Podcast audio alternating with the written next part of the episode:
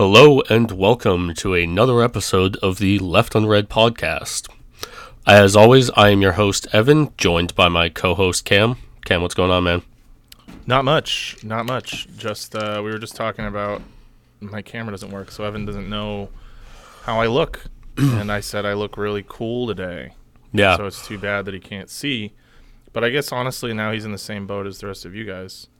Because True. Yeah. I think we've tried to keep ourselves sort of anonymous, and hopefully you don't know what we look like. So. I, I mean, I've posted pictures of myself to my Twitter account, but really? yeah. Oh, not me. Yeah. Well, it's not like you use Twitter, so. No, it would be. it wouldn't probably be too hard to figure it out. But Yeah. anyhow, uh, so hello, hello, hello. We're here. Yes, we are here once again. Doing, doing left unread uh, For back-to-back three, weeks. Three weeks. Well, no, two weeks in a row. I lied. two weeks in a row is pretty good though. We're off to a good start this year. Yep. Yeah, so um uh we're going to be here once again to talk about some ancient mysteries, a series that I started uh last year uh when I thought that it would be a short series. and that has proven to uh not be the case and definitely will not be the case. Um but yeah, uh, before we dig into that, is there anything that you would like to uh, talk about? You got any banter? Any, I mean, no. I also feel like when you call it banter, it like it's it's not. You know, I mean, it's it's. But I don't have anything. What? I don't have any. I'm just saying, like you know, I feel like banter happens spontaneously. You can't plan banter. But um, no, I don't have anything specific. Uh, you wrote here that you want to talk about the playlist, which is Oh, yeah. true. Yeah, so um, I, we'd had some people reach out asking what songs we used in our episodes, so we created a Spotify playlist, which should have just about all of the tracks. I know we couldn't find a few of them, but um, that we've used throughout the uh, the podcast, and we'll be adding to it every week. So if you would like to check that out, um, I will repost it again on Twitter, but I posted it a few weeks ago. And maybe we can just toss like a link to it or something like that in the show notes. Yeah, we can definitely do that. Yeah, so it's Yeah. it's it's officially up to date and Yeah. uh, it is yeah, it's it's period accurate and all the music is from the time periods of the episodes and it's all synced up. Uh, and and and we have the licenses for all of them, so it's no problem. Yeah. Um, Well, we don't make money, so it doesn't matter. yeah, We don't need to get licensed. yeah, I know. I was just kidding, Yeah. but uh, yeah, it's good. the The playlist is full of lots of good stuff, and if you've ever wondered, you know, what the songs are from a given episode, um, like for example, last week I did all thrash metal, and Yep. you know, if you want to know what any of those songs are, they're on there. Yep. There you go. And then whatever Evan picks this week, that'll go on there. Uh, yep, it will. Doesn't exist yet, but it will. Yep, I haven't thought about that yet. Yep, that's okay. And hey, that's okay. First things One step at a time, right, yeah, bud? don't put the cart before the horse. Okay. All right. Well, um, yeah. So we have that, and uh, I guess if you don't have anything else, then uh, I guess we can just dig right into it. Yeah, no, I've got nothing. I didn't come in. I, I, I haven't even. I don't know what's going on in the world this week. No idea. yeah, I'm trying. I'm trying to think. Uh, I've got. Uh, We're I've got recording this on. Martin Luther King Jr. Day. That's Yep. that's it. It's yeah, it's MLK Day, which is exciting. Okay. Yep. Great. Happy MLK Day, everybody. Um. All right. So yeah, I guess then let's uh start the show.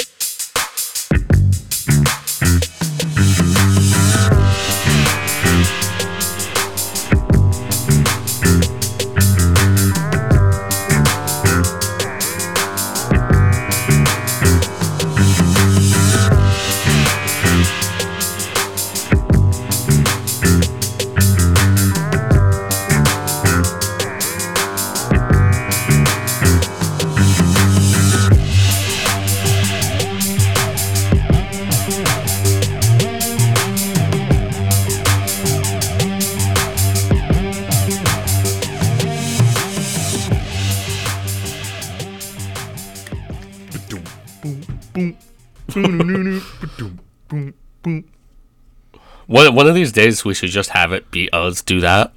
Today could be that day. Although I don't feel prepared. I feel like we could. I feel like we could. We could give that at least thirty seconds of like rehearsal time beforehand and do a really good job. Yeah. Um. Yeah. So anyway, uh, That song's on the playlist. Yeah, it's the first one. it's right on there. If you're wondering it's if a- you can it's a little listen bit to different our than the version we use, though. That's uh, that's the album version. yeah, yeah, yeah. Our version has been edited. Uh, Yes. By Interesting Times Gang himself. By yeah, by friend of the pod, Ian.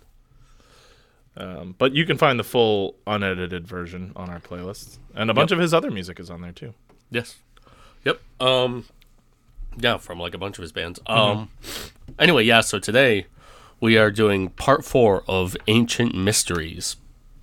So I started this series uh last year, uh, and I, I remember in the first one I said that it would be a short series, probably like three episodes. Uh, right now it's probably going to end up being seven to nine. All right, Yeah. The uh, yeah. Uh, I was uh talking to that's like of- almost that's like that's like half of that's like a quarter of your yearly output or or more. like It's- if you do if you do five more episodes of it this this year, yeah. that's like that's like a third or a quarter of the episodes you'll be doing Yeah. for the whole yeah, year. There's, yeah, there's a lot. There's a lot that I want to cover. Mm-hmm. Um, but uh, you know, that- it was funny too. I was talking to other friend of the pod, Jimmy, about this because he's doing some stuff for a program to chill about um, like the the Order of the Golden Dawn, Sure. and um, so it was funny the other day we were talking about that, and then lo and behold, one of the books that I'm using today. I I was reading the back, so like Jimmy had said to me, you know, that when he was like studying the the Golden Dawn Society, that he really got the feeling that it was um like a uh you know like sort of this like new age revival of uh like mys- mystery cults, mm-hmm. and um so one of the books that I'm using today here is the little uh uh the little blurb about the author. Payam Nabarz, a Persian born Sufi and practicing dervish, holds a PhD from Oxford University and is carrying out postdoctoral research there on genetics and cancer. He is a druid in the Grove of the Order of the Bards, Ovates, and Druids, a member of the Golden Dawn Society, uh, the Golden Dawn Occult Society, and a revivalist of the Temple of Mithras. He lives in England. Is he a whirling dervish? Uh, I don't know what that means. So okay, so now it's an expression that you would use to describe anything that's kind of like spinning around. But whirling dervishes were like a sect of dervish. You, you know what dervishes are, right? Uh, actually, I do not know. They're like esoteric uh, Sufi mystics who Oh, okay. um, take like certain vows of like uh, poverty and live like a sort of a monastic type lifestyle, whatever. But there was a, a group. So even more mystical than Sufis. they're just yeah, they're just a sect of Sufis, but um, there's uh, a specific movement or was I don't know if they still exist. That's why I asked. Yeah. Uh, who thought that just like standing in place and like spinning around really rapidly, uh, like a bunch, uh, you would get really lightheaded, and it was like a form of meditation. It would like help you like achieve like a certain degree of enlightenment. Um, if you just stood there and fucking spun around, and I think they must still exist because you can look them up and they have like a specific kind of uh, I don't want to say costume and like belittle it, but a certain kind of dress that they wear Yeah. that like whirls around as they whirl around, and you, uh, I'm surprised you never heard of that. Um, I mean, I've heard the phrase whirling dervish, but I never really knew what it meant. yeah, no, they're. Uh, I'll, I'll see if if I can find you a uh, a little video here or or Yeah. a picture, uh, and yeah, they're they're uh, they're really they look badass. Oh, Here we go. Yeah, I just sent you a picture of, of some Turkish whirling dervishes uh, whirling. okay. All right, let's check this out. Yeah. Sorry, listener. I guess you can. Hey, at this time, you can uh, take out your own phones and look it up. Yeah, this would be a great time for you guys to look up a whirling Interactive. dervish. Oh wow, look at that. Yeah, see, I like the outfit. they have cool hats. Yep.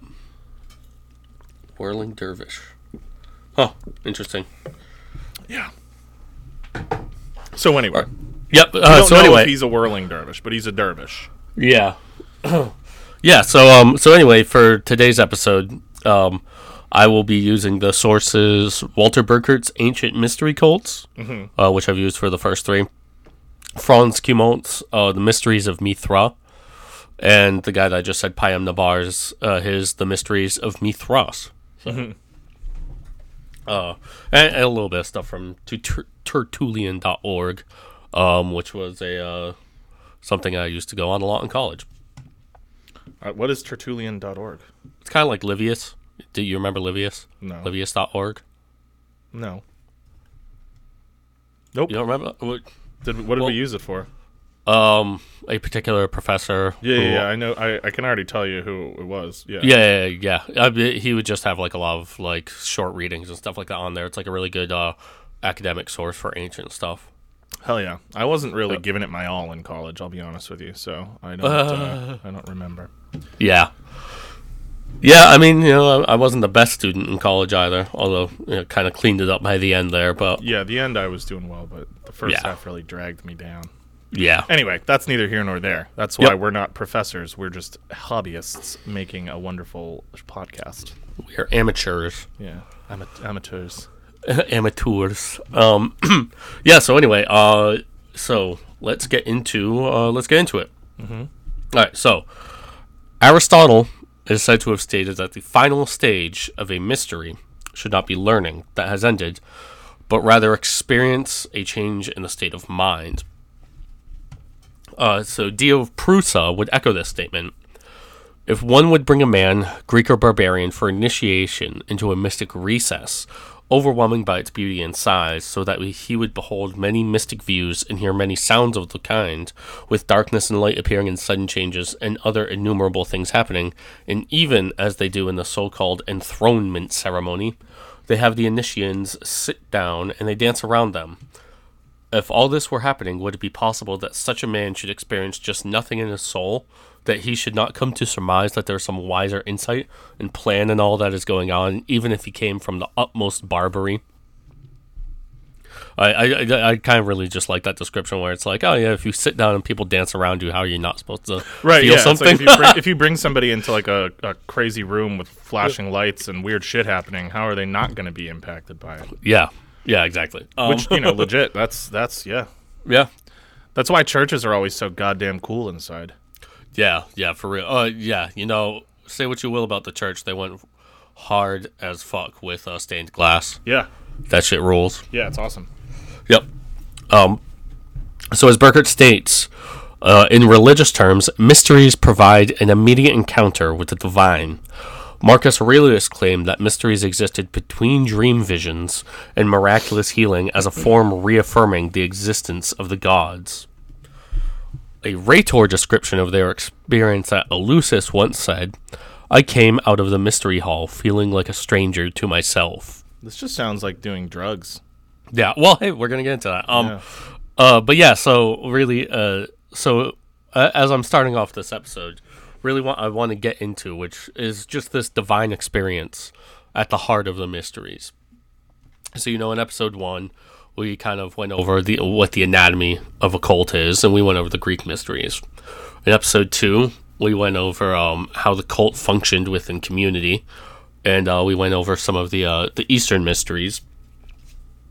Part three, we kind of got into some mysticism, uh, some uh, theologia, and uh, the first part of our uh, exploration of the cult of Mithras.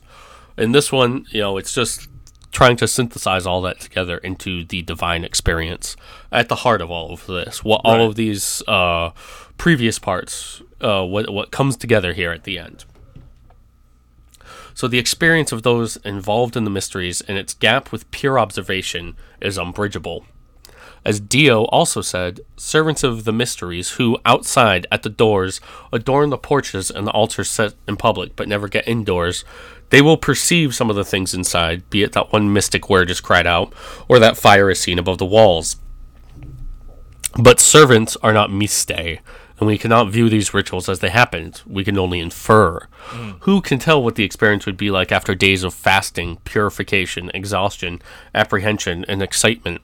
These ceremonies created altered states, and they took advantage of the change in perception of the adherents. That's sort of like us. I mean, Mm-hmm. I think there have been times when I've been listening to you do this series where I've felt very much like a servant outside the walls, you know?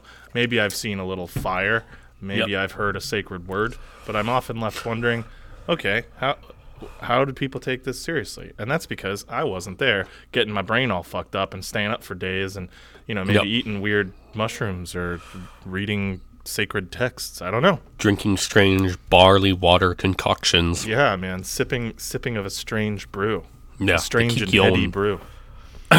Yeah. And so, you know, one thing that will forever stump anyone looking back on these mysteries, we will likely never know uh, truly uh we will likely never truly know the correct interpretations of scenes and rituals in the mysteries. Even things that seem more clear, such as the Dionysian rites that involve Just so erect- everyone's clear, Evan wrote in that throat clear into the script. The little Yeah. throat clear he just did. Yep. it's in there. Yes, correct. uh, such as the Dionysian rites that involved the erect phallus being presented within the wicker liknon are not entirely clear. Depending on who was presenting the phallus and to whom, was this a puberty ritual or a sexual ritual? Also in Dionysian rites, you have the flagellation scenes of humiliation, followed by the frantic dance of final bliss. What is the relationship between these two? Uh, oh, between these two, and is one happening immediately before the other indicative of a particular interpretation? As we discussed in the previous episode, the Mithraic cult would have an exceptionally complex and sophisticated set of rituals owing to its seven grades of initiates the Raven, the Chrysalis, the Soldier, the Lion, the Persian, the Sunrunner, and the Father, but so little is known about these actual rituals. Uh, Mircea Eliade, who may or may not appear later in this series, but certainly will in future episodes of mine, wrote in his work called either Rites and Symbols of Initiation or Birth and Rebirth, depending on the edition, that mysteries were initiation ceremonies in essence and therefore should conform to a pattern of birth and rebirth. And this is, uh, and is why, in particular, Mithras is a cult overcoming death. Yeah, I'm surprised uh, neither you or I have really gotten into much Mircea Eliade because you read him in college too, right? I did with uh, yeah, yeah, that one class. Um, The yeah, French guy. Was it the, sac- the sacred and profane? Yeah, yeah, he did the sacred and the in the profane, the myth of the eternal return. Uh, this one, um, uh, birth and rebirth. But yeah, Yeah, I- his stuff's really heady. Uh, it is, and I would like to maybe revisit it at some point. Oh. Um, but you know, it's one of those things where I, I do a lot of my reading, especially reading that's not for this show. Yeah. Uh, kind of like before bed, and so I can't I can't get into anything too intense because I always just fall asleep. Yeah, yeah, Like yeah. no matter what I'm reading, like I've got I'm on a timer. You Yeah, know? yeah. So Mircea Mircea Eliade would have to be like active reading, and I just I don't do a lot of that these days unless it's for this show. Which I guess I guess I could read this for the show, but this is like kind of your area, and I Yeah. like to go into this as a listener. I don't I don't research for your episodes. Fuck that. You know. yeah, I'm not trying to do any work for your shit. yeah. No, no, I agree. like you won't fucking catch me reading about the Aztecs right now. no, man. no. Um, but yeah, no, because he, he also has some. He's done work on like shamanism and stuff like that. that I think would be cool to get into. But I digress. Uh, so of course, it's not just in the mysteries of Mithras that we see birth, death, and rebirth, but also in the rituals of Isis and Osiris, and then the Mother Goddess. This is a common theme throughout the mysteries. The mysteries of Eleusis obviously deal with death and rebirth in the form of the changing of the seasons and crop cycles.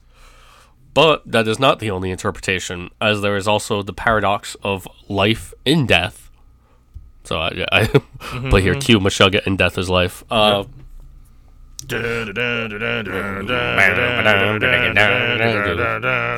yeah. Yeah. That one? yeah. Is that is that in death is life? Or is that in death? No, yeah, that's in death. is-. Yeah, that's in death is life.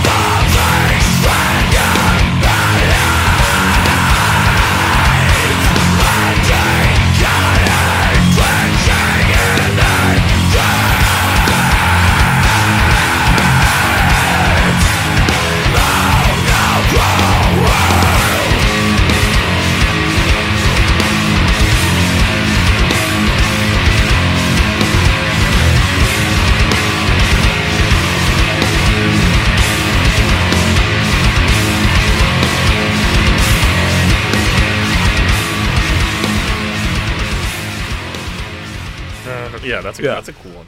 Yeah, I don't love yeah. that album. I know like people love that album, but it's not my favorite one. Yeah, that's my favorite Meshuggah album. It would be. You always like you always like something weird. Your favorite album by a band is always some weird shit. Why is that one weird? No, I don't know. I think a lot of people like that one. It's just Yeah. like it's no, it's nobody's favorite Meshuggah album. you know what I, I- mean? That's what I mean. It's like I know other people whose uh, whose favorite album by them it is. you're you're just a contrarian. Is my point. I I literally know other people who that's their favorite album. Who? I'm not gonna say their name. That's a cop out because you know I could just edit it out. Okay, fine. Uh, the No, I'm guy. kidding, you don't have to say. It. Okay. um. All right. Anyway, now now that we're done with that stupid little aside of yours, there is uh there is also the Roman Bacchanalia that potentially had a much darker interpretation of death, with people carried into subterranean caves by machines for ritual murder, as an accusation in Livy states. Wait, really? They would kill people at Bacchanalia? Yeah, at, at like certain certain uh Roman Bacchanalian rites, uh, Livy uh, asserts that uh, people were carried into subterranean caverns and just killed. And when you say by machines, like, what does that like? What does that mean? Well, you, uh, you know, like like one of those like ancient like Greek or Roman machines. You know, they Yeah, would like have on like, like, a system of pulleys or something. Is that what, Yeah, like, exactly, Be yeah, yeah. lowered into like a cavern or something. yeah, yeah, yeah. I know it doesn't mean like a robot, but like Yeah, I know. Although that would be sweet. Yeah, there was like some dwarven construct. Yeah, right. Exactly. I was thinking exactly of like the um, Skyrim type uh, yeah. dwarven guys. Yeah. yeah, so um, while there are some parallels through these rebirth narratives to Christian doctrine, uh, for much of these parallels, the connection is superficial.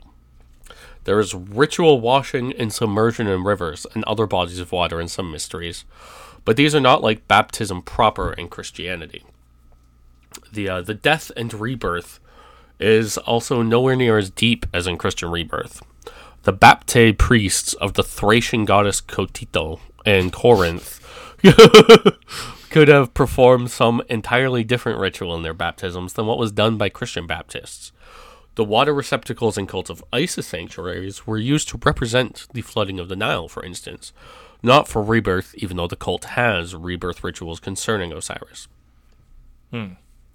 Uh, we will dive deeper into rituals of torture and humiliation soon as we discuss Mithraic mysteries. But suffice it to say that this is a long-standing practice seen throughout time and the uh, the entire planet, in Aboriginal ceremonies in Australia, all the way to hazing ceremonies at universities, most especially in American universities. Uh, yeah, can- dude, just stripping each other butt naked and doing shit to each other's butts. Hell Yep. yeah. Yep. hey, listen, Yep. pal, you want to be in Kappa Gamma Delta? Yeah. You better show me that booty. Yeah, you're butt chugging this entire bottle of rosé. Listen, pal, this this Burnett's ain't gonna butt chug itself. Yeah. yeah. Um. Yeah. So obviously, yeah. He. mi- Well, yeah. I'm not gonna rephrase everything that we just said because I wrote it down, but we just uh, off the cuff said it. Yeah. Just uh, stripping naked in fraternal organizations. what? I said, "Oh, I didn't. I didn't even read ahead." yeah. yeah. Oh, that's funny. I was like, "What is he talking about?" Oh, yeah, no, there's butt chugging in the notes. Okay, cool, cool, Yeah. cool. yeah, no, literally, uh, yep, uh, that was right there. Okay, so yeah, uh, hurting, yeah, you would hurt the new recruits as they're sworn into organization. There's the butt chugging incidents from years ago. Whom's could forget? I just wonder, right? Like, because obviously nobody's gonna butt chug like a whole bottle of anything. what do they? Because once it goes, once it goes into somebody's butt, yeah, I mean, you nobody else wants to drink out of it. Would you? Oh, maybe they used a I funnel. think, yeah, I think they use funnels. but are Right, they like, cleaning that, the there's that University of Tennessee dumbass who butt chugged, I think, an entire uh, bag of Franzia, uh, rose or something like that, Oh and just like passed out and like shit rose, like rose diarrhea all over the place. Yeah, man. Yeah. It was, oh my god. Um, even Can you imagine, of all things a- to butt chug, you butt chug fucking rose? regular chugging a, a bag of Franzia makes you probably have diarrhea. I can't imagine what doing it from your booty does. Yeah, it gives me a horrendous heartburn. So, Or Yeah. Does this give you butt burn? Like you Do know you what do I'm that saying? a lot? Do you, do you chug a whole bottle, bottle of Fran- a whole bag of Franzia? I haven't done that. When that we were younger, college. When we were younger, we certainly did. Yeah, you know what I used to love was the Slap Carlo the Rossi, bag. the jug wine. Yeah. and I used to pretend that honest. This is an honest admission here, okay? Um, Yeah. So uh, full disclosure, folks, I have a tempestuous relationship with alcohol, and uh, and that's probably as much info as you'll ever get on this show. But when we were kids, I used to drink a ton of fucking Carlo Rossi. Yeah, dude, uh, we used to chug that shit. the jug stuff, and I would literally justify like sitting drinking like cup after cup of shitty red wine. Because I'd be like, well, you know, the ancient Greeks would do it. like that was literally it. I was like, yeah, well, what if I was like one of Alexander the Great's generals? They would drink this much wine. And but instead, I was like alone in my room playing Skyrim and failing out of class. Like, yeah, Yeah. Yeah, yeah, yeah. Oh, the Carlo Rossi days. absolutely, dude. I used to drink so much of that fucking shit. Oh my god. Yeah, and it would just like it would change the color of your poop. because of how red it was. Yeah. Yeah, dude, I remember um this was like one of the first times I think this may have been the first time I met you. You had just recently drunk uh, Carlo Rossi and spilled a bunch on your pants. And so you just had this like big like red wine stain and you're like I actually kind of lo- well, like the way it looks, so I'm just going to leave it. Oh my god. I think the first time I ever hung out with you guys was when I got in that like verbal altercation with like that chick in the hallway of your dorm. That I, I don't think that was the first time. Um but that was uh that was maybe the first time we like drank together. But I think that first time that we hung out I just came over to like play guitar. Yeah, I mean we did get drunk, but Oh. I remember somebody uh inexplicably pissed in our friend's bureau. Yeah, that's right. That was the fir- that was so that was the first time. Yeah, that was the first time. Yeah. Oh, that's so funny. Yep. Yeah, he did, he did that shit. Yeah, dude. There was a piss drawer. Yeah. it's like that. unintentionally. Can you can you incorporate? Um, maybe it wouldn't fit, but you know that picture, and this part doesn't have to be on air. But you know that picture of the little kid in a Batman costume. Oh, yeah, the piss drawer. And it's like mom found the piss drawer, and Yeah. he tried to blame it on the dog. yeah. oh my god. Okay, if you can put the crying piss kid in there, I would be happy. Okay, yeah. Yeah, I can I can incorporate the piss baby. You don't have to put the piss, but definitely the crying kid. Yeah. Um Okay, anyway. All right, so um where were we? Butt chugging. Great. All right, so really it is with the Mithraic cults that we see rituals that conform more strongly with religious rituals around the world than any of the other mystery cults. This can include human sacrifice, but also strange ceremonies used to taunt and humiliate new initiates through blindfolding them, sometimes binding their hands with chicken guts, and having beasts like lions chained up in the cavern roaring in order to scare the initiates. Jesus. There was a yeah, that's fucked. Um, yeah, dude, I would not like it if I showed up. If you were like, "Oh, Cam, come over. We're gonna have this cool like party in the basement," and I showed up and there was like a fucking badger chained up in the corner just screaming, I wouldn't care for that at all. That And I have some, I have some hired some haruspices to mutilate a chicken and bind your hands with its yeah, guts. with his with his innards. Oh my god, that would be scary. Let alone Yeah. a lion, even just like a like a like an upset dog. I would be very uncomfortable. So this Yeah. this sounds really odd. Yeah. Um, there is a Mithraeum in Riegel, Germany, that was found with a ceremonial sword used to represent a man stabbed through the heart with a spear. These kinds of humiliating and painful experiences are conspicuously absent in many of the other mysteries. Of course, there were other psychologically stressful rituals in, other, in the other mysteries, such as branding and tattooing, on top of flagellation. Uh, I really like how much flagellation just constantly comes up throughout history. Yeah. We should bring it back. Yeah, I, there are times when I feel like I deserve a good flag flagellating. Yeah. Yeah. When I deserve to be flagellated. I also just Oh. remember learning about learning in biology when I was a kid, learning about the flagellum, and thinking Yeah. that word in general is fantastic, even it's when good. it's not applied to like a little cat of nine tails. Yeah. But yeah, it would be cool to it would be cool to whip your own back. Yep. Yeah, just take out big chunks with hooks. Yeah. Yeah. We should do yeah, let's start doing that when we hang out. Um yeah, any t- right, like anytime one of us like fucks up, there's like a faux pas. yeah. Okay, well, Yep. you know, Yep. Uh, one over each shoulder. All right. So another aspect of the mysteries that pervaded all of them, orgia, or unbelievably orgies. Fuck yeah. but they weren't Yep. always what we think of, right? What's that? Were orgies always like literally just like group sex, or wasn't there like Yes. more to it than that? Uh, well, I'm talking about group sex, Okay. Oh, so we're talking straight up about like fucking and sucking. yeah, like a slippery, like a big slippery pile Yeah. of people. Yep. Yeah, getting yourself lathered up with oil and anointing your phallus. Um, You don't yep. know who you're in or who's in you. Yeah, exactly. Honestly, yeah, it sounds pretty dope. yeah. Literally, it's just that scene from uh, Eyes Wide Shut. Mm-hmm. Uh, I was that- thinking more of like Always Sunny. Have you seen when they go to they go to an orgy? And Frank is like immediately like goes right for the snack table and they're like eating and he's like I don't I forget I think he takes Charlie and Charlie's like I don't want to eat here this looks horrible. yeah. Anyway, never mind. Yep. Um, yeah. So, uh, oh, wait, I think I have seen that episode. Um, sorry, I was looking at uh, something ahead, uh, so I wasn't quite listening to what you said, but I do think I've seen that episode. Uh, so Diodorus claims that the god Priapos Ithyphallos, a minor Greek deity of fertility, fruit, livestock, gardens, and, well, referred to his name Ithyphallos for the other, was present in nearly all the mysteries. Uh, so I do suggest everyone Google Priapos Ithyphallos to see a picture of this John Holmes looking ass pervert. Yeah, is that the he's like a he's like a, a fawn with like a huge cock, right? Scroll to the next page. Is there a picture? Yeah. Oh hell yeah. Look at how big that fucking Yeah, it's is. on a scale. Yeah. Oh Yeah, dude, that thing's down to his knees. He's not a fawn though. No.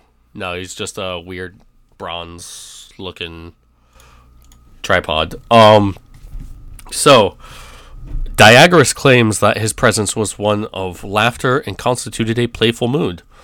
Dionysian festivals always contained a procession with a massive phallus. In contrast, however, Livy claims that Bacchanalia in 186 BCE contained Initians suffering homosexual rape. Uh, this could be slander, but all the same, it is recorded by Livy during the particularly prude period of Augustan rule, and so should not be ruled out. In the Mithraic cults, sex intimacy does not play a major role as it is suppressed by warlord virility, but there are still depictions of the dying bull's genitals, including semen collection, a scorpion grabbing the testicles, and the tail turning into ears of grain. Hmm. Another potential agent in the mysteries drugs. We love them, don't we, folks? we love drinking and we love drugging. Uh, it's been surmised that an ingredient in the Kykeon, uh, which is the barley water drink from the Eleusinian mystery, uh, that an ingredient known as pennyroyal may have been mildly hallucinogenic. Oh, like that is that what they're talking about when in that Pennyroyal Tea, that uh, Nirvana song? I don't know. I thought it was a brand of tea, but maybe it's a Yeah, it's probably just making tea out of pennyroyal. Yeah. uh, an old friend of the per uh, of the bird, an old friend a bird. yeah, an old friend of the pod, Ergot, uh, which we discussed quite heavily in episode 35, The Cursed Bread of Pont Saint Esprit, uh, was also potentially used in the ceremony. Ergot, of course, being a precursor to LSD, which is water soluble and could be extracted, along with ergonovine in small amounts using rudimentary techniques from ergot. Uh, there's also the use of mushrooms and potentially opium in some ceremonies.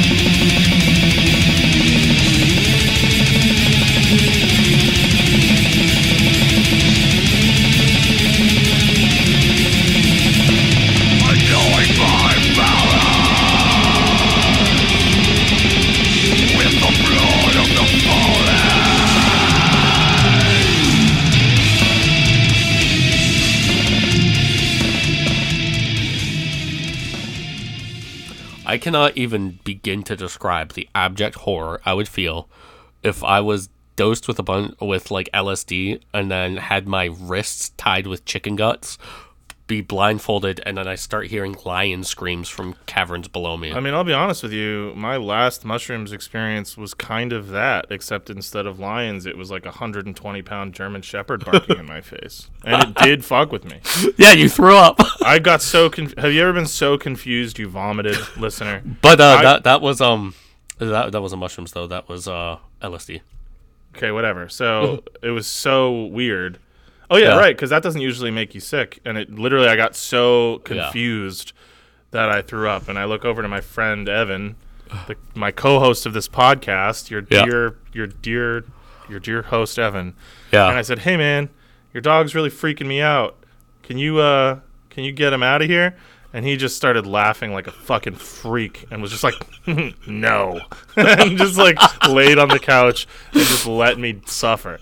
And so then I left the Dude, room. my brains were melting out of my head. this is all hypothetical, by the way. Evan and I don't do drugs, but if we did, it would have been like this. Yeah. We we If we did drugs, the new book from Cam and Evan. if we They're if we about did 'em. hypothetically stories of all the times that we've Yeah, done drugs. So theoretically, as as satire.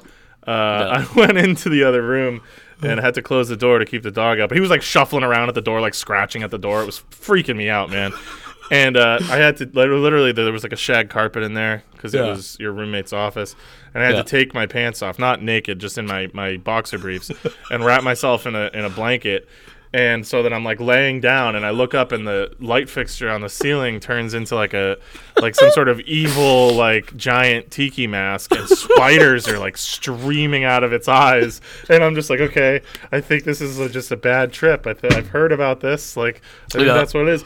And so I turned down and I started just looking at the carpet, and the little strands of the shag carpet were like little people, and Yeah. they started acting out scenes from Star Wars. Um, what was the second one? Uh, Empire Strikes Back. Yeah. And so I'm seeing like. I'm envisioning the lightsaber battle with Luke Skywalker and Darth Vader, but it's little fibers of a of a carpet instead of people. Yeah. Um, and that sort of chilled me out. And then the second half of it was pretty cool. And then we watched Gandahar yeah. For the first time, and then we watched it again for the Again, second yeah. we, we, it was so good the first time. We were just like, we watched the whole movie, and as soon as it ended, I was like, I don't think I, I don't think I remember a second of that. I don't think, I, like, I sat there and raptured, watched the whole thing, and was like, I don't think I retained a, an instant of that movie. Yeah. we watched the whole thing a second time. It was Yeah. unbelievable. yeah. So in Yeah. a way, we've been initiated into our own secret cult, the cult of Left Unread. We've been Yeah. forged in fire. Cult of Gandahar. Uh, or again, as satire, we theoretically would have been Yeah. if we indulged in things like drugs, which are bad. Yep. Yeah, dude, that was that was uh, hypothetically speaking, that was a fucked night. Yeah, as a joke, it was it was really fucked up. Yeah. Yeah, dude, I uh um if I had done that uh that acid that time, I definitely would have just been as you were having your like floor experience, I was literally just laying with my head like on the arm of the couch laughing for about 4 hours straight. Yeah, I'm glad. It sounds like you were having the time of your life.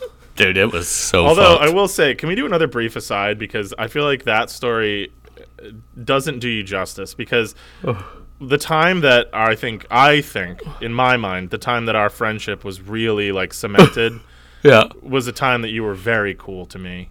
Yeah. It was also on on drugs hypothetically. Yeah, mushrooms that time. Yeah, we were taken out into. This is true. We were Yeah. taken out. This is also kind of like part of our cultic initiation. We Yeah. were brought out into the woods, a place that we'd never been. Uh, it was Uh, like I a- had been there once. I had been there but you didn't time. know like your way there. Yeah, we no, I- followed I- a friend like. Not in the dark and not on mushrooms. Bro. Yeah, like a mile. We took a bunch of mushrooms. They were given to us. We were basically dosed by Yeah. a friend who we now in an insane amount. It was like way more than an eighth. It was a lot. us. It was a lot of mushrooms. And Yeah. in hindsight, this person was like having some sort of psychotic break, and you Yeah. know, I suspect potentially like wished us harm, which is bizarre. But it Yeah, sounds this like was literally the a last time I saw him. Yeah, yeah, yeah. Uh, he showed up at my house once when I wasn't there, Yeah, and uh, and that was also freaky. But uh, but so- I should say that this was a guy that I was friends with for like years and years Yeah. and years. Yeah, and I had known him at this point for at least two or three years. Yeah. like maybe maybe a year and a half, two years, um, through you know multiple friends. Yeah. And so we he's like, "You want to do some some mushrooms?" Or he would have, you know, if we had Yeah. did that sort of thing. He was like, "You want some mushrooms?" And we'll go out. He had this little spot. It was like on the beach, but yeah, it it's, it's about like the a mile and a half, maybe two mile hike through the woods. Yeah, and Um, so we, maybe not even two. Yeah, maybe no, like no, a mile, maybe mile and a half. maybe a mile. It was maybe Yeah. a mile. Yeah, And so he brings us out there. There's a little campfire, some t- chairs set up. We had like a six pack of beer, and we're coming up on mushrooms. And and his like girlfriend was there, and then he's like, "Oh, like I forgot. I don't even remember." He was like, "I gotta go get her some food or something. I'll be back." And we're like, Yeah. "Okay." So he like leaves us, and we're sitting there, and the stars are out. It's a nice night. It was like late summer, so it was like cool but not cold. And we're like sitting there. the waves are lapping uh, but it's you know it's getting dark and the fire's starting to die and so um, I, eventually at, at a certain point i just remember like starting to, to realize like okay it's been a while since he left and i don't really know where we are like i don't know how we got here and i look at evan and i was like hey uh is like is he coming back and evan was like yeah i don't i don't want to freak you out but uh no i don't think he is i think he ditched us like at, th- at this point, I already knew the. yeah, like- you like figured it out, and then you were like, "Yeah, Yeah. I didn't want to like alarm you, but I'm pretty sure he brought us out here like and got us high and left us on purpose." Yeah, And I was like, "Okay," and you were like, "It's cool though. Like, we'll just get some firewood and we'll ride it out, and like we're both here and we're both going through it, and we're gonna be fine." And you didn't share with me that you were at the time worried that he was gonna like try to like ambush us or something, but you didn't tell me that, which I thank you for, and he Yeah. didn't, uh, because here we are making Left Unread in 2023, yeah. and so we had to like go through like the dark ass woods collecting firewood. Meanwhile, like at this point, just tripping sack. dude dude i was tripping so hard that like i couldn't even tell if i was standing up or laying down at points Yeah, like the yeah. ground looked like it was like inches from my face So so we laid there. We kept the fire going, and we laid there. And I remember looking up at the sky, and the stars were like zipping around, like Yeah. going absolutely bonkers, like all over the place. And I was like, well, okay, whatever. Evan's here, like, and we'll just ride this out. Like, we could see the lights of the town, like across the little bay. So I knew we weren't that far from civilization. I was like, uh, once once we're okay, we'll just walk back and try to find the car and get out of here. And so we rode it out for like probably like four or five hours. Yeah, I mean, yeah, we had to because like so. What happens is like we get to a point where like, all right, let's see if we can walk back, and we're walking down the freaky. beach, and I knew, uh, sort of where the path would be, but we're like walking back and forth and can't figure out. I'm like, all right, let's just sit on the beach until we sober up, and then I should be able to find it. And so we sat there for like a few hours, just like on the beach, tripping our minds out. And then like once we were pretty sober, um, it turns out that I had gotten us like 50 feet from the path. So we, Yeah. the path was like right near us. So we're like, okay, cool. Now we can make it home. And then we drive back to my uh back to my place. And I remember just laying down on the couch and being like, all right, now I can freak out. like, Didn't damn, we? that sucked. Didn't we sit and play? Didn't you boot up Oblivion?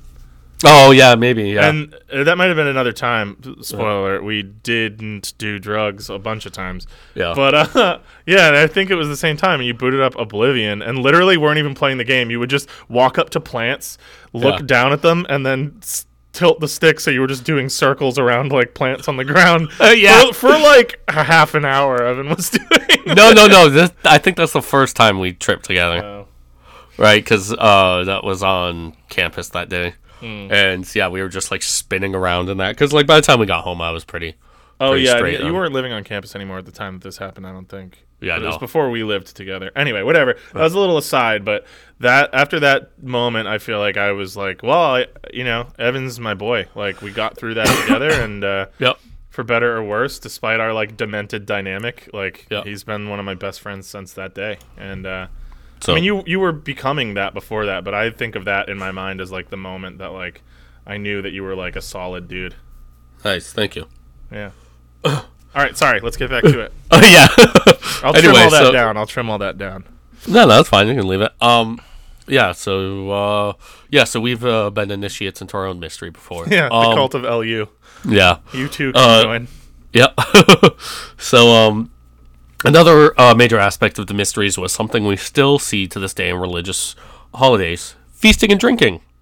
Breaking bread and sharing wine is a time honored tradition in religious ceremonies and festivals and is seen at the heart of, um, of many, if not all, mysteries. from roasts and cake and bacchanalia to the kykeon at Eleusis, and even the ceremonies of raw meat eating, in particular Dionysian festivals.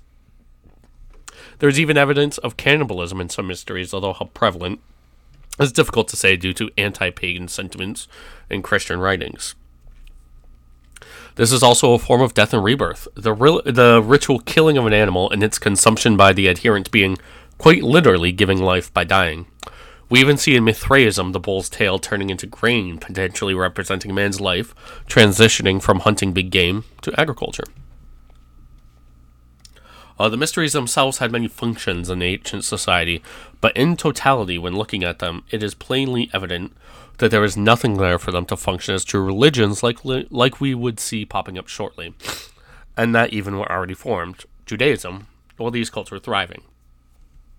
These cults served many functions, as evident so far in the series. I would contend that they served functions much in the same way that we see secret societies throughout history into the modern world today serve these same functions. And it is in this way that I would like to spend the remainder of the series looking at ancient cults and rituals from prehistory through to the modern world. So, without further ado, let's really dive into the cult of Mithras. Oh. So, I'd like to read an invocation to Mithra uh, from the Advest from an Avestan invocation. Mithra, the Lord of vast green pastures, we do praise. To first celestial God our voices raise. Before the sun shines from hilltops indeed, the everlasting sun Mithra will proceed. It is the first being with ornaments of gold that from mountain tops the earth does behold, and from there the powerful Mithra will watch the abode of the Magi calm and still.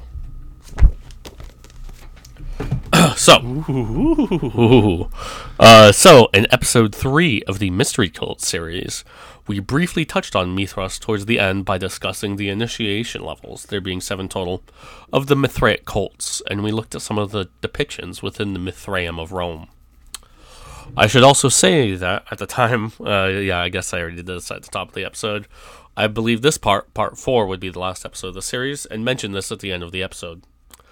Turns out I was lying, folks. Uh, my pants are currently on fire. you, I do think you said that you might go further, though. I feel Yeah. I feel like you did. Maybe, yeah. um, you know, at one time, uh, I even said that this would be a short series. Uh, my bad. However, seeing as these episodes are all quite popular, it seems like you are all enjoying them and would like more. So more you shall get. So now let's get. And even it. if you don't like them, fuck you. you're still gonna get them, You're gonna get them. You're gonna take your goddamn medicine.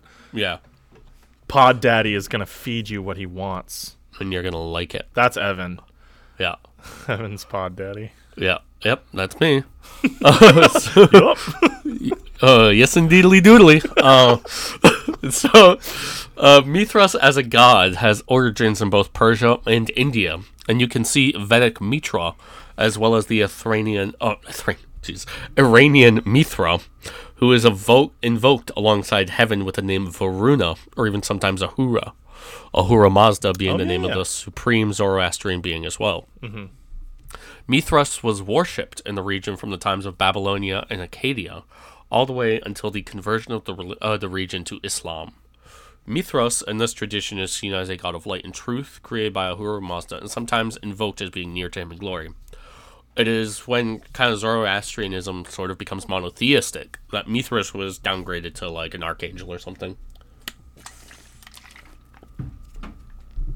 Because you know, so like the Persian uh, religion, it was polytheistic, but eventually Ahura Mazda like came out on top as Yeah. like a, a monotheistic being.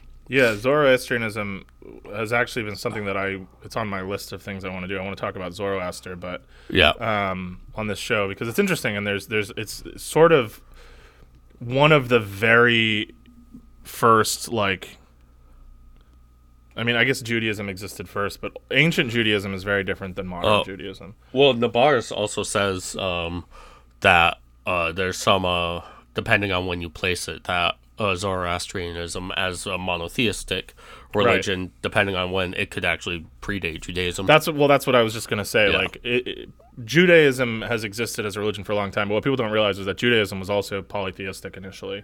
yeah, and uh, you know, like God had a wife. Like a lot of people Yeah. don't realize that. um, there was there was she god and stuff. So uh, yeah, the transition God. to, to this is one of the first like what I would describe as like Abrahamic. It, it wasn't an Abrahamic religion, but it was it had basically all the hallmarks that were later either influenced by or influenced Yeah. Judaism's shift in the same direction, and it's tough to tell which came first. It's a very Yeah. chicken and egg situation, but um, it's one of the first like modern monotheistic religions in a sense that people would really like understand today with like you know supreme deity, but then like the angels and like the sort of anti-deity, even though it's monotheistic. There's like a devil figure, and I don't know. Yep. It was very very interesting. Anyway, Yes.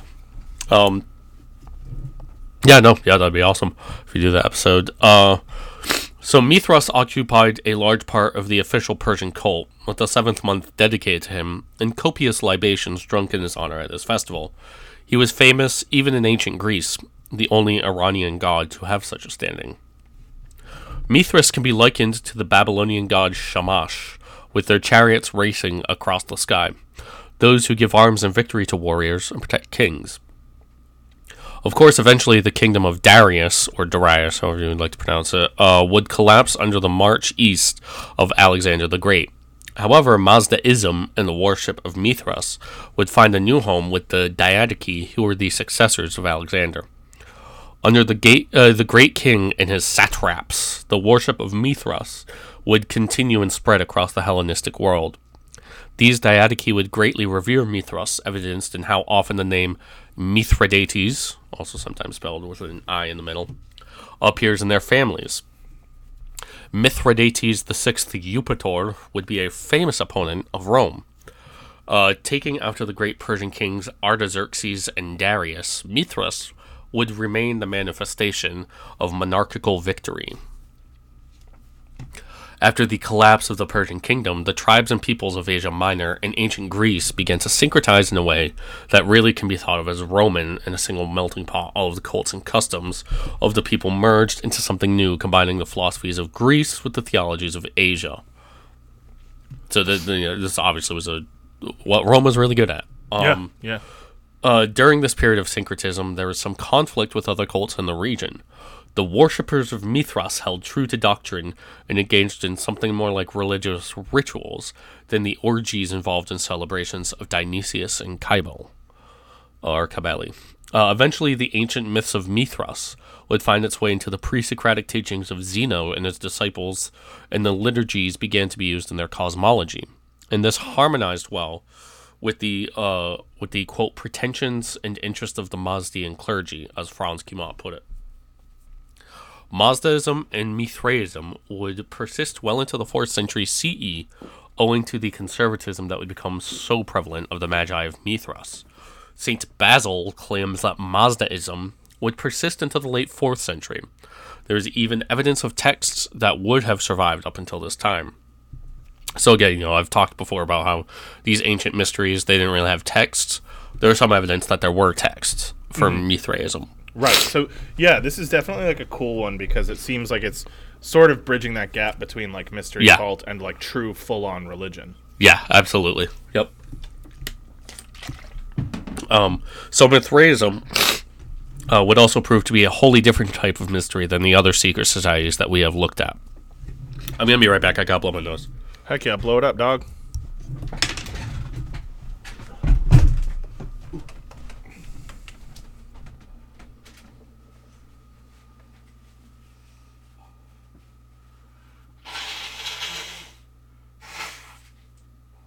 All right, sorry about that. Don't be, brother. I'd like you to have a dry and clear nasal cavity. Thank you. It's important. All right, so now I will read from Franz Cumont's book.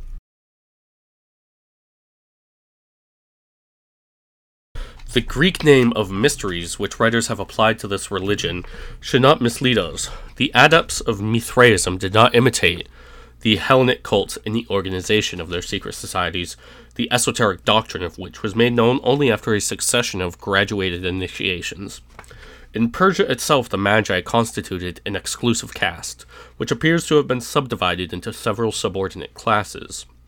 In those of them who took up their abode in the midst of foreign nations, different in language and, and manners were still more jealous in concealing their hereditary faith from the profane. The knowledge of their arcana gave them a lofty consciousness of their moral superiority and ensured their prestige over the ignorant populations that surrounded them. It is probable that the Mazdean priesthood in Asia Minor, as in Persia, was primitively the hereditary attribute of a tribe, in which it was handed down from father to son, that afterwards its incumbents consented, after appropriate ceremonies of initiation, to con- uh, communicate its secret dogmas to strangers, and that these pros- uh, uh, uh, proselytes were then gradually admitted to all the different ceremonies of the cult. The Iranian, uh, the Iranian diaspora is comparable in this respect, as in many others, with that of the Jews. Usage soon distinguished between the different classes of neophytes, ultimately culminating in the establishment of a fixed hierarchy. But the complete revelation of the sacred beliefs and practices was always reserved for the privileged few and this mystic knowledge appeared to increase in excellence in proportion as it became more occult. All the original rites that characterized the Mithric cult of the Romans unquestionably go back to Asiatic origins. The animal disguises used in certain ceremonies are a survival of a very widely diffused prehistoric custom which still survives in our day. The practice of consecrating mountain caves to the god is undoubtedly a heritage of the time when temples were not yet constructed. The cruel test imposed on the initiated were called the bloody mutilations that the servitors of Ma and of Cybele per, per, uh, perpetrated. Similarly, the legends of, of which Mithra is the hero cannot have been invented save in a pastoral epic. These antique traditions of a primitive and crude civilization subsist in the mysteries by the side of a subtle theology and a lofty system of ethics. Uh, I really like in this one, like uh, this kind of like goes with you to what you're saying, Cam, about this being like a bridge between like the mystery cults and religions proper. Uh, the part about um it being handed down hereditarily, like the father would generally um initiate or you know in some way bring his son into the fold as well. Mm-hmm. You know, that's not really something you see in the other mysteries, but Yeah. that's kind of uh, indicative of this being a sort of transition. Right. Yeah, it's yeah, it's interesting. It's very Yeah. interesting. Um, The way that it kind of bridges that uh, that ideological gap. Yep. Uh,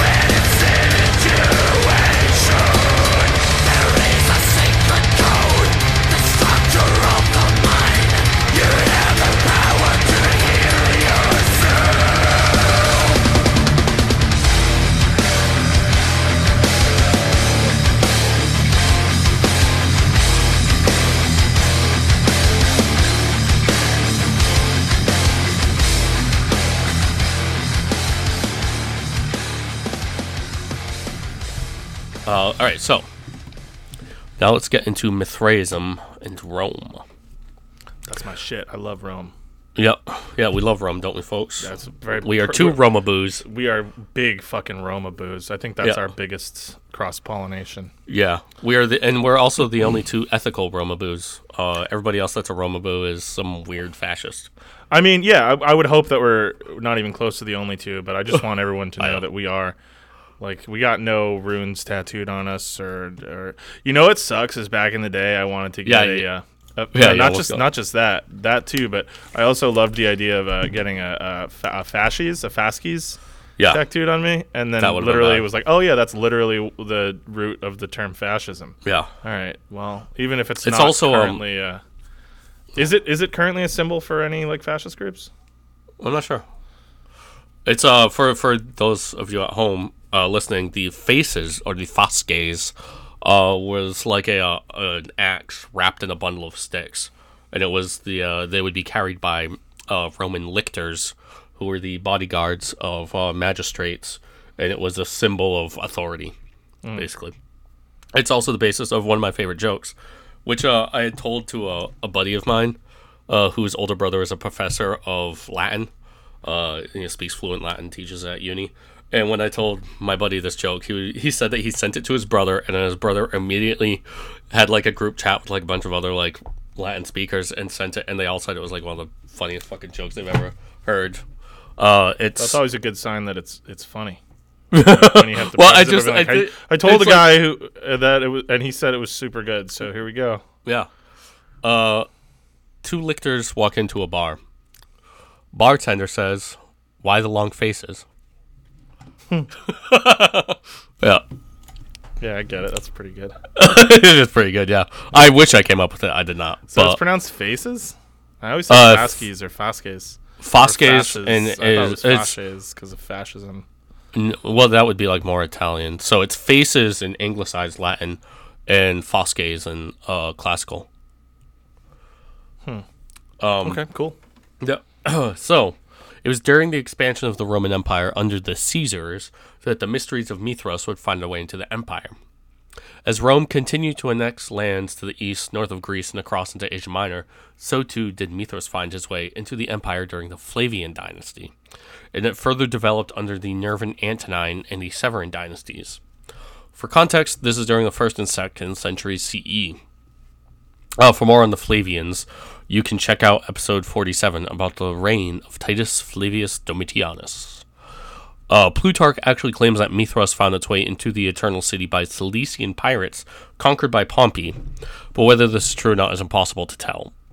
Franz Cumont states in his book that this is possible, but that the mysteries were likely very minor, with few adherents at this time, and could just as easily have been lost in the shuffle as not existed in Rome yet. Uh, the spreading of Mithras through Rome was greatly aided by the Roman legions that were stationed far to the eastern border of the empire, most especially in Commagene, which was a sort of buffer state between Rome, Parthia, Syria, and Armenia. It was a very small kingdom. Uh, it was here with these isolated legions that Mithras began to take hold and would spread throughout the eastern legions and find its way back to the city. So I'm going to read from Cumont again.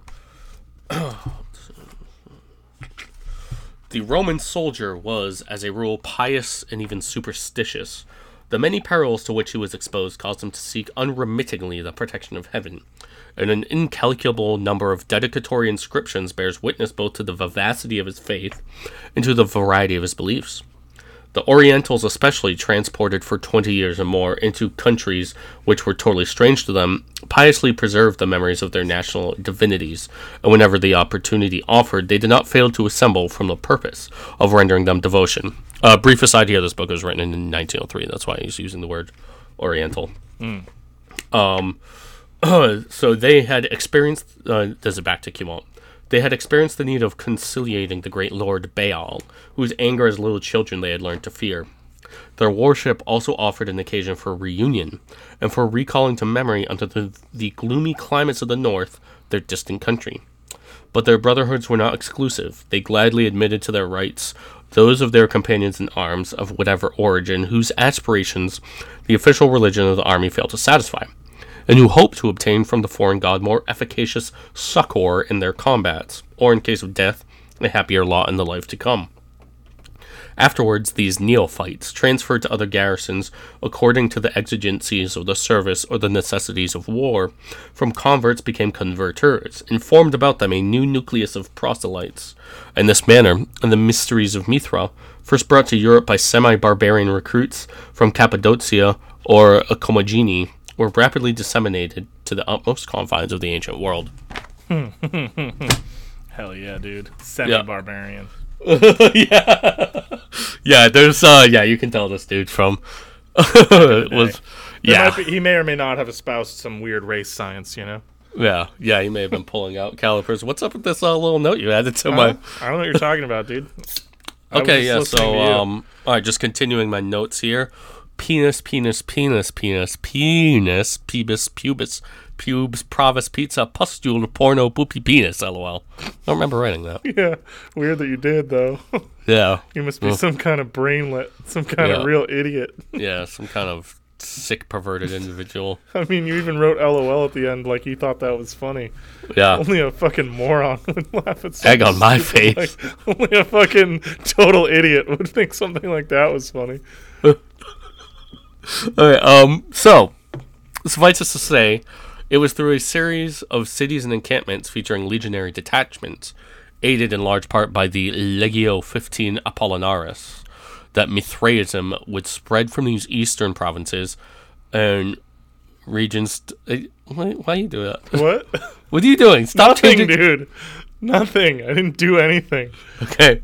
The Mithraism would spread from these eastern provinces and regions to the west, up into Central Europe, Gaul, Germania, and modern day Austria, and down all the way into Africa. If you want a very long, multi paged, and detailed description of exactly which legions and which cities were the hot spots from which it spread, you can read Franz Cumont's The Mysteries of Mithra. He extensively recreates the path, but that would make for boring podcasting and made for quite dry reading. So again, suffice to say, the Legion spread it like butt cheeks, How did they? How did they spread it? like, like butt cheeks. Okay, don't worry. That's my last one. Okay, my last edit to your notes. okay, thank you. Yeah, very, uh, very good. Uh, but I, I feel like spread it like butt cheeks really hammers it home. They really, yeah, they you really should you should get a job as an editor. yeah. Uh, I, honestly, editor. good point. Yeah, maybe that's what I should look into. Yeah. All right. So, uh, but For, like, cracked. uh, Cracks.com or something. um, so uh, I'm not kidding either. This goes for pages and pages. Cumont's uh, extensive descriptions of which legions were stationed in certain places and how they spread uh, the cult of Mithras. Like, Yeah. I don't even understand how. Historians are. It's so whenever you hear people say like, "Oh, fucking, I hate history. History's boring. Whatever." First of all, big L take, right? Because Yeah. it's the story of everything that ever happened, and if you don't find something in there to be interested in, Yeah. I don't know, you're a moron. But Yeah. um, it's always been really interesting to me uh, because they do have a point when when people like this guy make it so fucking dry and so fucking boring, and they Yeah. take something as interesting as this and just like turn it into like a list of you know legions and play. I don't know. Anyway, you get yeah. my point. I mean, yeah. It's. I mean, I, it's. Yeah, I can see why, like, in a scholarly uh, fashion, why you would want to recreate that. But I mean, Yeah, it doesn't Um, make for exciting reading. yeah, for sure. But if you Um, guys want to want that, yeah, and Evan does, Evan Yeah. mainlines that shit. yeah. Even at this point, though, it was like towards the end. I'm like, oh, for fuck's sake. Uh, all right, so it would be in Germany that the majority of Mithraeums, at least by 1903, when the book was written, uh, Franz Cumont, uh, excuse me, were discovered. And Cumont even goes on to say that no god of paganism ever found so many enthusiastic devotees in Germany as Mithras. Yeah, I'm gonna hit him with a uh, X doubt on that one. Great game. Yeah, yeah, it was a very good game. Yeah. Um, but yeah, yeah, I am. Uh, I I saw that and I kind of was like, I feel like Odin may have been bigger. yeah, I feel like he probably had left a bigger footprint. Yeah, yeah. Um, but anyway, um, Cumont says it's Mithras. Uh, I disagree. Uh, it was through Germany that Mithras would find his way into Roman Britannia by the middle of the second century CE, although his worship would never really spread outside of the fortified areas in the south and west and along Hadrian's Wall in the far north of the territory. That was used to keep the Caledonians and Picts from advancing south from modern Scotland into Roman Britannia. Oh yeah.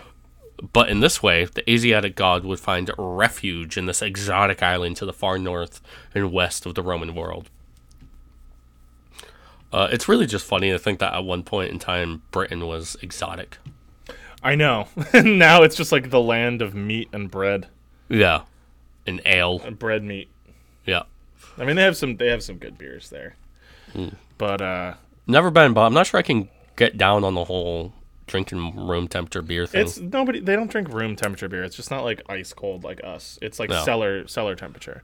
Which realistically a well, lot I of guess stuff- it's probably it's probably pretty chilly down there in the cellars. it's, it's cool. They keep it Yeah. cool. They don't keep it like frosty. Like you know, when you go get like a fucking ice cold Miller Lite, like that's and realistically that is too cold. I mean, for a beer like that, it doesn't really matter because it doesn't taste like anything. But like yeah, you you know, if you're trying to taste anything, beer, wine, whatever, it shouldn't be like I like cold drinks. cold.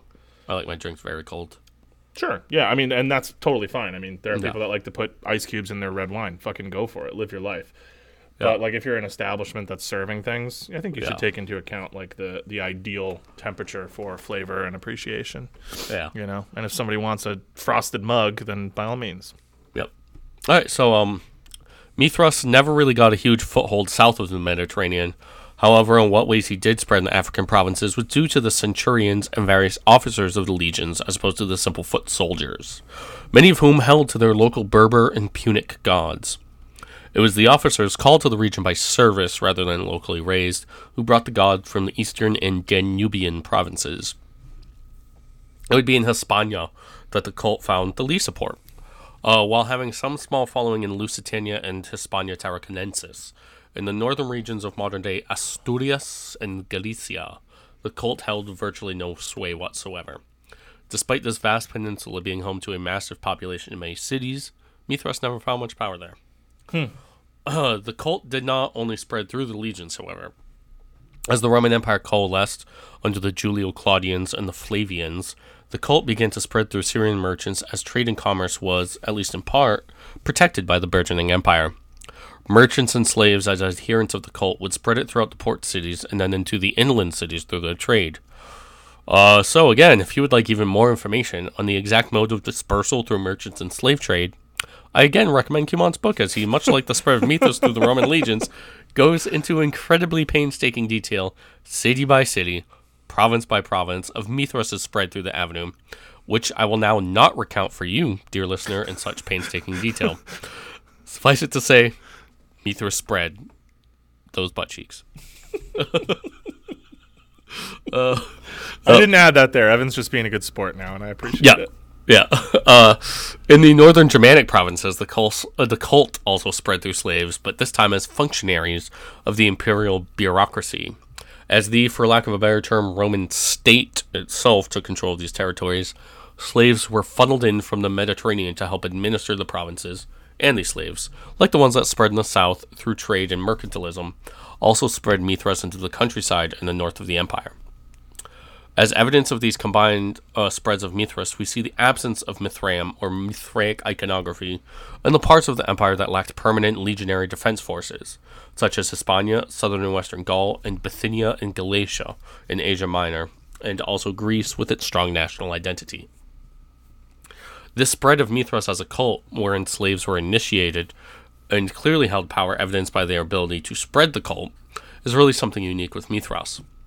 In inscriptions to Mithras, you can see how a slave could be brought and work upon an estate and spread the cult to his master. Could be bought and work upon an estate and spread the cult to his master, and even hold power over his master as a higher rank of initiate in the cult. This is something you do not see, at least not with anything near the same frequency in the other cults. Um, so there was some persecution of mystery cults during the Roman Principate. That is the transition from the Roman Republic to the Empire.